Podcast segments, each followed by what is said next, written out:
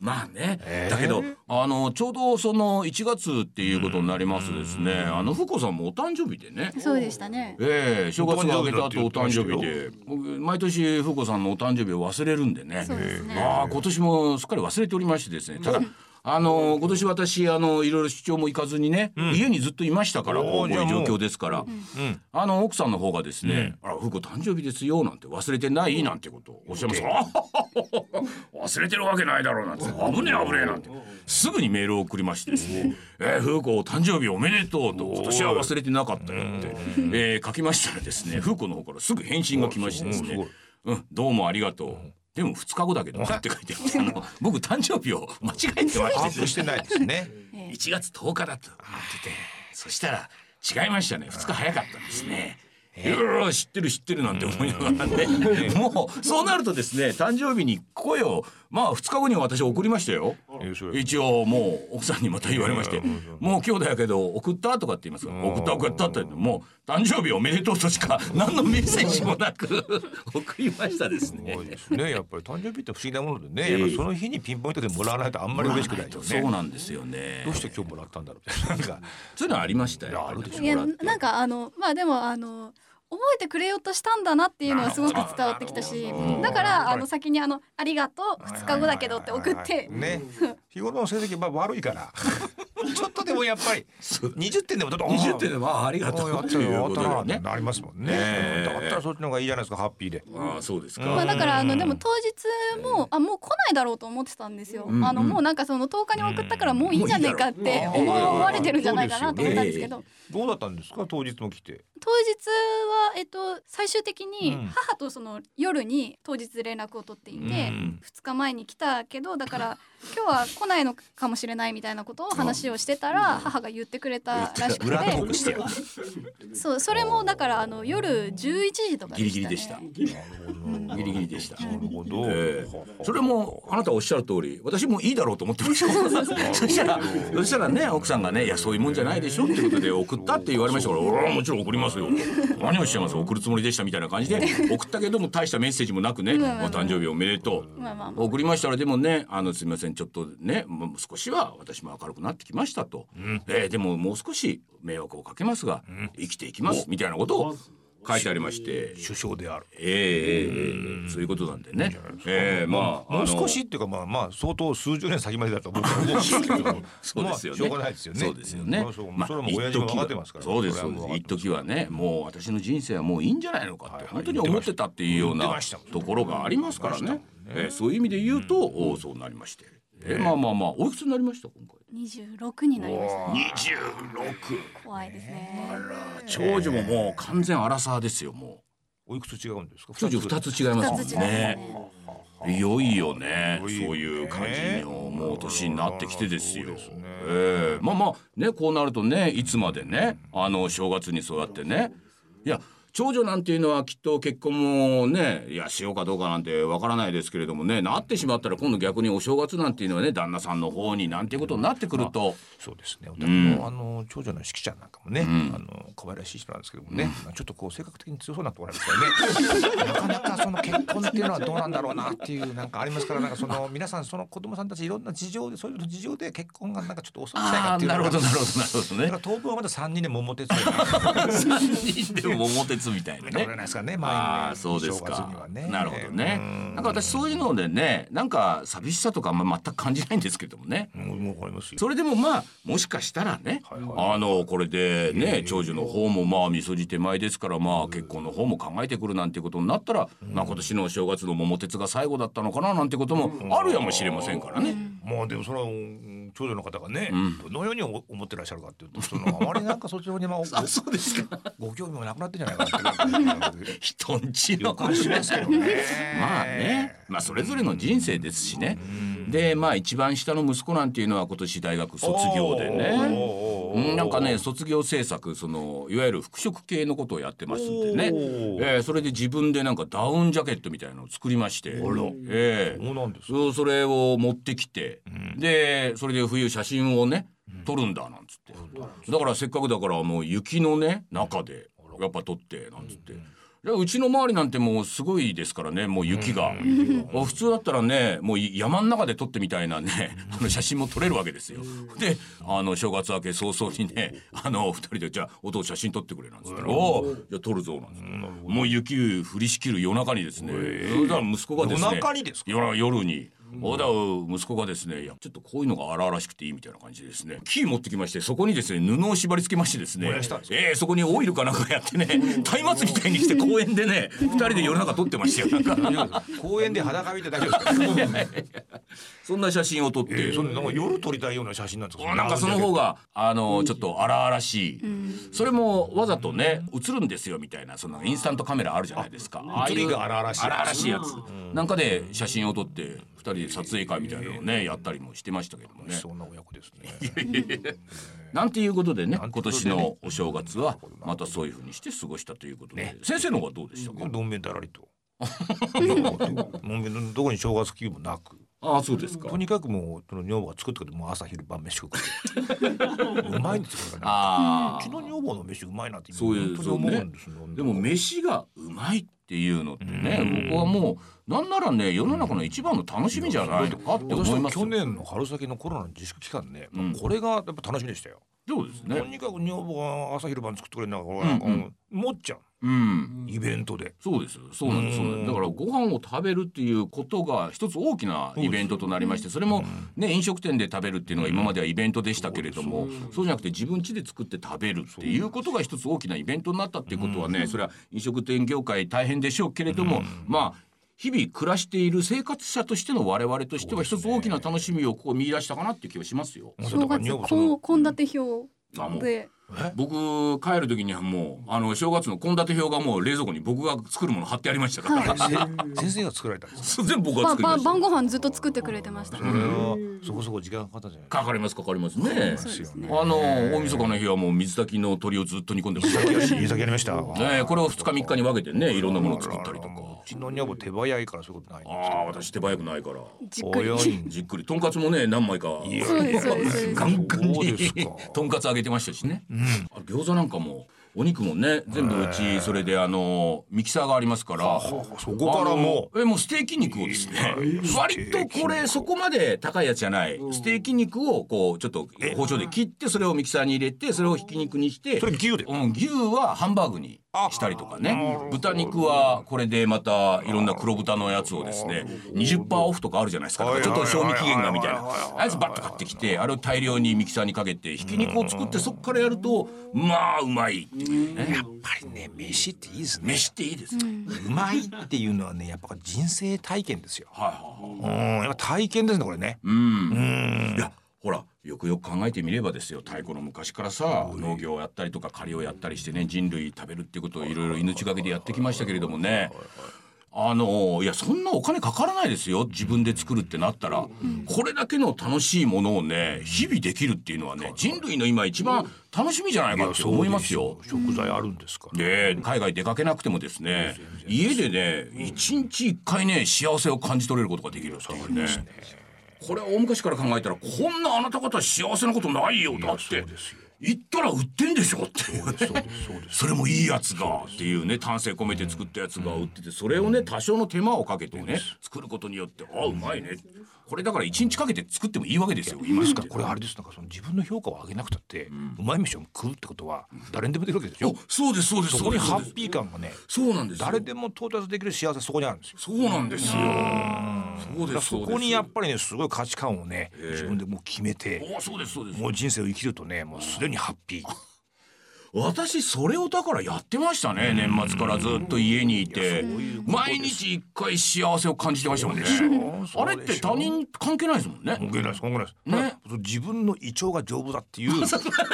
こが大事ですよ健そ康うである。ですよね健これを康ねだっうてまいと思えるっていう、臓器をまだ持ってるっていう持ってるっていうねんどこなるべく早くやっておかないととはああそれはありますねですよまあだからなんかそのいろんなね世間でいろんなこともあってまあ社会に出ていくとねいろんなことに悩んだりしますけれどもねますでしょうけど家で飯を作って食ってこれうまいねっていうことがああったとだかららなんかそういうお酒とかあお酒も美味しいですそよういうものにうまいっていうものを、を知ってるつてと、はいはいつてを結んでおくっていうこともやっぱり大事じゃないですか。そうですね。美味しいもの嬉野さんの場合はね、知ってるってすごい奥さんがさってね作ったものあなたうまいっつってね自分が作ってるわけじゃないんだけうど、んそうそそうそうそうこは評価してあなたはそれに全面乗っかってうまいと思ってるわけそうそうそう。そうお酒もそんなにあなた飲みませんけれどもね。あのー知り合いでね、あこれは美味しいんですよなんてそうです酒をね YouTube なんかでよく飲まされて、これはいいねなんそてうね。いう発発見ですよ。うんで、それでやっぱ人間関係も生きてくるわけでしょ。そうですね。うまい誰とか評の価つすてる。がこんなうまいものがあるんだっていう。うんもう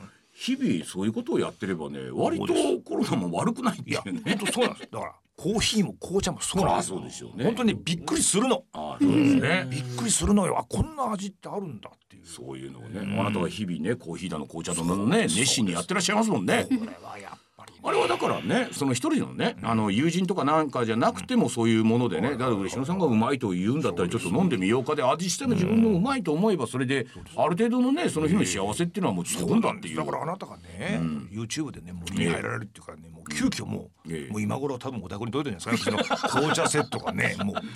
私の山の生活紅茶サーバーにと。込みでね、それをなんとかお宅のカメラに撮ってもらえば ね売り上げ促進もあるだろうというなるほどなるほど。わかりまましたわかりました。そこら辺もうまいことね。そうですえー、厳冬期にね、やっぱり寒い中でそういうものを食さすりるっげなていいうこのとにもラベルがこ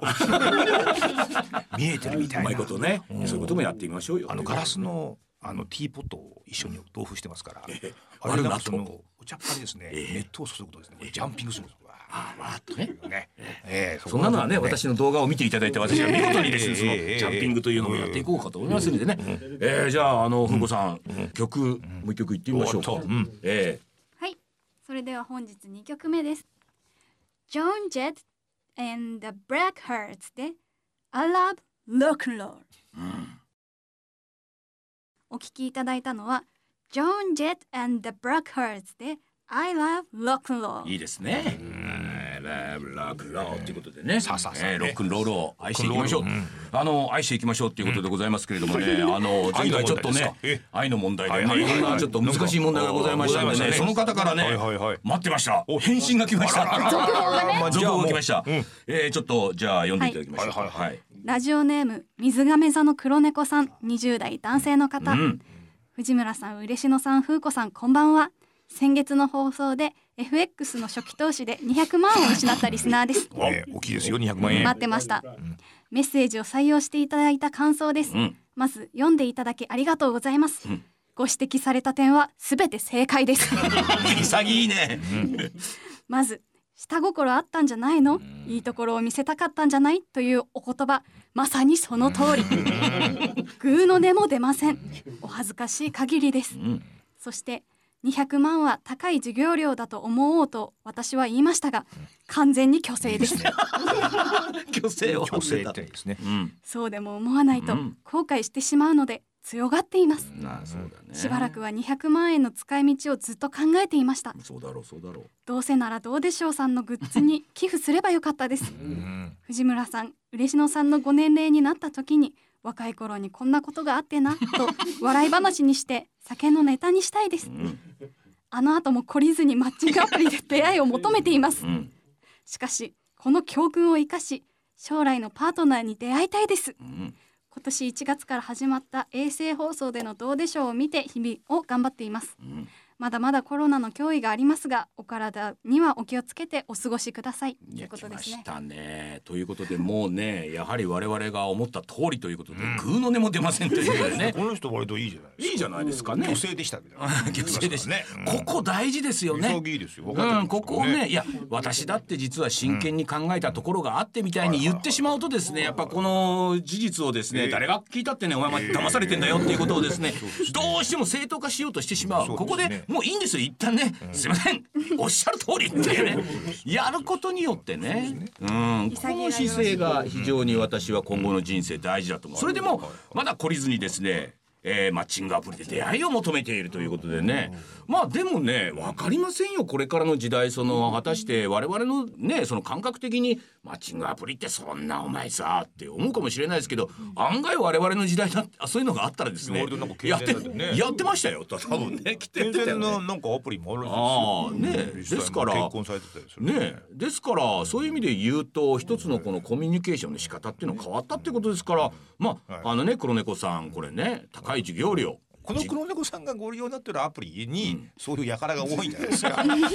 噂が噂を呼び噂を噂をあそこカモがいるよみたいな、はいはいはいアプリ変えた方がいいんじゃないですかね変えた方がいいねううんん、まあ実際にはそういうこともあるでしょうね。あとだから結婚されることがもしあれば、うんうんあの昔こういうことがあったなんて奥様には絶対言わない絶方対がい言いわでないすよ俺そはねれは言っちゃダメですね。うんダメですよね奥様に言っちゃダメ何ですよ。 200万とか思いますよ200ね万今のこのケチな感えじえからしてね、ええいや彼からするとそうですよあの時の200万の痛手っていうのがあるからお金っていうのはもうちょっとねそんなパンパンやるのやめようと思ってその彼女にはね200万もしねえのダメダメ2万円だって出しを知るようなねことしちゃうかもしれないそんな時にポロッとこんなこと言うもんだったらねダメダメダメダメでしょこれはあなた言わないで。そうでしょうんねもう随分とね本当我々ぐらいの年齢になった時に何かの話になった時にいやねいや言わない方がいいですいよやもういやその奥さんにはじゃなくてねなんかの折にちょろっとねあのもうどうしようもないっていうあのね滑らない話みたいな時にねあの部長のあの話聞いたみたいなねなんかの時の切り札として残しておくっていうことはね別にあってもいいんじゃないいやそんなことあったんでラジオで読まれちゃってさみたいなさで言われてさ俺もその通りだと思ってさなんていうことがあればああのー評価は多少わかりますよ。ああそういうことをねいやもうなんか潔く言っちゃってねあの本当はダメだったんだ虚勢張ってたんだみたいなことを言うんであればもう全然いいんじゃないですかこれ。ってもいううパートナーが見つかったらぜひまたお便りいただいてね。あの200万をあの取られた男ですけど、ね、あのいよいよ結婚が 決まりましたけど。あーこういぜうおひね便りは全然別にいいわけぜですひよね。ええででぜ絶対にねあの俺ラジオで読まれたんだなんてことをその人に言っちゃダメですよ。ダメダメですようちではもう大っぴらに言っちゃってますからね。ダメダメダメ。ねえ本名なんか絶対ダメですよ。俺からステッカーも送らないから君にはね。 俺はラジオのこのステッカーがなんて。 合致しちゃうもんね。合致しちゃうもんだからダメですダメですダメです。と怖いねうことでね。嘘をつくって怖いですね。えーでもやっぱりね、なんかこうやり取りの中でもね、えあ我々割とねそういうことははっきりとね、言ってしまいますからねそれをこうリスナーの方もね、こうやってはっきりと「もうグーの音も出ません」っていう言い方をされると今回のこのラジオもね、あの2回連続で聞いている方なんていうのもね、ああ逆にこう彼いいじゃないのってね、思うようなところもありますからね、またこういうね、えー人には話せないよう な、えーご相談というよりかは。えー、役払いというね将来に向けてここで役を払っておきたいいう方がいらっしゃいましたらですね我々がどんどん焼きのようにどんどん燃やしてね もう後腐れなくね、えー、めでたい言葉をね投げつけながら、えー、燃やしていきますんでねぜひそういう辛い過去を持ってらっしゃる方ね俺はねぜひ燃やしてでいきましょでうきればね過去というよりもねやっぱり今真っ最中という方が燃やしがいがありますからね ぜひね昔話はね、あのーご友人なんかのねそういうお席なんかでちょっと話していただいてあそうかそうかそう今とりあえず誰にも話せないというなねるほどなるほどなるほどそういうもう今も今う燃やさないと。火が出ちゃったところね。今火が出て今ちょっと消火活動ができないという時にですねあー我々はそこに油をバーッと注いでですいやいねやいやいやいや。やるような、ええそういう場にしたいとそれはそうですそれはもよう。ぜひお便りを。ええもうもうあの必聴ラジオですからねもう人生相談からねちょっと飛躍してそれ緊急事態ですからね。緊急事態に燃えてるわけですからすぐもう。もう我々が油を注いでねさらに炎上させて、えー、行こうと思ってますからねからあの風子さんなんかこうね同年代はいはい彼のこの前の向き方なんてどう思いますこれいやでもなんかねそれでも懲りずにマッチングアプリをね使い続けているというこの前向きさはね、ぜひ見習いたいとこ ろがありますあーよ。風子さんもね、折やっれぱてりるね。場合じゃないうん風子さんもマッチングアプリなんかそのうちやった方がいいんじゃないです か。ねうんこちらの方でね、経で出会いを。を求めた方がい出会いいんもでちすろよん出会いは求めないとないですよ。いやでも、うん確かにでも人と会うことで世界が広がるっていそううことですはありそうまですすかそうらですそうですね。ありますあります、ね、でマッチングアプリの現状もねおっさん知りませんから直にあなたが聞いて、ねうわそうなんだねそうなの、その時に FX っていう言葉が出てきたらすぐに言ってくださいね ええそれはもうねね同じぞってことになりますからね、ぜひ私も一回体験してみようかなとは思いいやまいいすと。あそ思うれはいいんじゃないですかいいんじゃないですかいいんじゃない一つの経験としてね。はい経験として、えということでね、はいはいじゃあ最後の曲おえ花々しくいってみましょうか、はいはいそれでは本日最後の曲です。ビリー・ジョエルで「アップタウン・ガール」お聴きいただいたのはビリー・ジョエルで「アップタウン・ガール」でした。明るい曲でもうビリー・ジョエルなんて懐かしいじゃないですかね、えーもう楽いしげなね曲調っていうのはねおいおいおいおいあのこれ夜ですけれどもね、ええまあそこで気分を上げていただいてということでね、なんでも先生がもうあさってぐらいにはいやいいんいですよかいよもう寝かし続けていたいいですか本が刊行されるということで。私のもうただ働きっていう本がですね、ええもう三年半も待たせてですね、ようやく完成しましてですね、おう本当あさって二十九日発売っていう。あららららららやった本当にもうね、一番最初はなんていうタイトルでしたっけえ平山平謝りその次がぬか喜びぬか喜びただそして働きただ 働きタイトルだけ見るとですね、どれもこれも前向きでないものが多いですけれどもそうねですけどね。え えええええなんかでもそのなんか頭にひらがなが二文字つくっていうね。ほうほただ働き、うひら謝ああ、ね、り、ぬか喜 びと。その頭の二文字を取ると割と前向きなんですよ。ああそうですあかまあまあまあまあ。ひらにあいやあまあひらにまあでもなんかひらって頭に二文字つくととか中途半端な感じになるところが。ああ中途半端ですねなんかいいか確なにみた言葉いなとこしてとにがあねりましてじゃあそのことについて書いてんのかっていうとそうではないんですよね。別にただ働きをしてる話ではない、うんまあそうですね。まあただ働きもしてますけどもね。うんうんううんん、だからまずどういうものを書いたんですかと聞かれますけどもね、ええまあだから一丁には言えないと思いますよね。ただ たただだうんうんうん担当編集者は、はいはいあ三年半待った甲斐がありましたってうん言ってましたから、三ね。部作ええええええある中でそうですそうですあ。あ私も、うんおこれはちょっとかけたんじゃないかなっていう。あそうですか、途中までずっとなんかこんな仕事なんか本当に引き寄らなきゃよかったってずっと思ってた。ええ書くってよくそういうことありますもんね、これはあれですかこのコロナっていうものなんか影響はありましたかいやまさにコロナ禍の中で書き始めたん書ですき始よ、めた、うんはあはあはあ、あ3年だ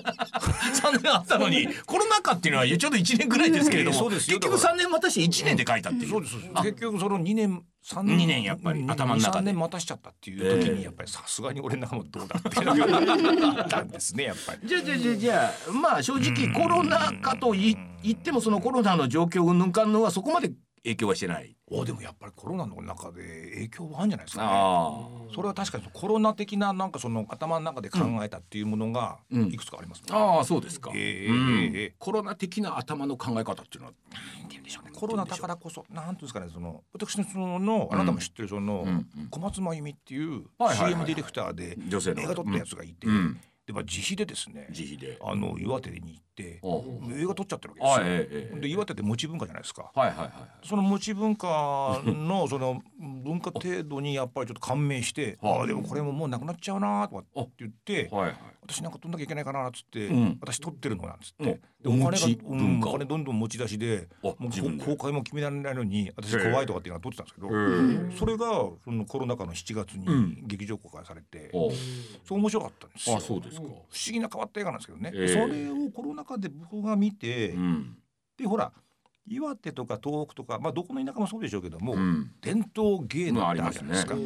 子供たちが衣装を着て、うん太鼓をジャカジャカ鳴らしながら踊るなんていううん。それをですねコロナ禍で、うんいや俺もちょっとどうだろうやっぱちょっとやばいのかなコロナ禍ってやばいのかなっていうざらっとした気持ちの中で見てはいて。心が慰められていくんですよ、うん伝統芸能芸能の太鼓とか踊りのを聞きながら。うん。ということはこの伝統芸能が作られたっていう、うんまあそれは江戸期だかわかんないですけども、その時は当然疫病もある、はいはいありますね飢饉もあるって、うんそういう苦しい中で、うんまあ、科学がないわけですうから、ん。そういった芸能でうん。うん生きていくために心を慰めて、うん気持ちを高ぶらして乗り越えていこうということに対して、うんこれがあったんじゃないのかなっていう気づきをですね、はあはあええコロナ禍気づいたっだからてことだこそ気づけたというう、ん。なるほどそねれ。までは意味もなく古いものだねか古いもらの継承していかなきゃならないということで、今にあんのかと思ったんですけどこれはやっぱり人の心を高めるためにあったんだということを気づいたと。なんかほらあのコロナってねこうやって我々未曾有のって思いますけど、うんやっぱりはいは人いはい類生きてきた中で言うと、これもうずいぶん何回も経験してるっていうことなんですようんね歴史の中に常にあったんですよ実は歴史のね。本には乗っかってないだけでだけでいろいろあった疫病とかいっぱいあったんですでその中にいる時にあなたはそういうところの伝統芸能何百年も生き残っているものっていうのは多分その時に何か大きな力を発揮したから多分ねなくすっていうのはだみんなが止めたものだっていう必要性のある生きていくためには、うんその疫病に対して萎縮するというだけでは、うんやっぱり人間生きていけそうないですよね。そこになんか前向きに乗り込んでそれであってもやっぱり前向きに進んでいくっていう意思がないと、うんやっぱ時代は今に続かなかったんだろうと思えばそこに芸能というものでだと思います。日本人間の心を鼓舞するという力っていうのは大事なんですよ。ね、だから不要不急ではないっていうよだね、よそこなんですよね。芸能こそがやっぱりね、うんそう、それはね、僕もなんとなくこう、だんだん感じ始めてきたところですね、これ一年あってね。そうなんですよ、ええということでねすごいということでね、なんていうことをね、まだまだ話し足りないですけれどもええええはねいは、いはいまあ月一のこの放送ですからえねえ、あの YouTube なんかでもいろいろ喋っていきたいと思いますけれども、えーいよいよお別れの時間ということでございましてですね、プレゼント、えー今年は、あー初めですけれどもね、えー、ココッケコさん、神奈川50代女性のココッケ方、コさんねはいはいはいそして、パセリキーさん岐阜県40代男性の方今回このねお二方にですね、はいはいえーお送りしたいとあの住所をね書いてあるとあのプレゼントの応募に自動的になりますんでね皆さん住所をぜひね書いてくださいということでございます、えー今日から1週間はですねラジコのタイムフリー機能でこの番組をお聞きいただけますさらにラジオクラウドこのアプリを利用して繰り返しお聞きいただくこともできますということで本日も、えーお時間となりました、えーお相手は藤村風子と嬉野正道とそして藤村忠久でございました、えーそれでは皆様おやすみなさいおやすみなさいそしおやすてみなさい本年もどうぞよろしくお願いいたしますよろしくお願いします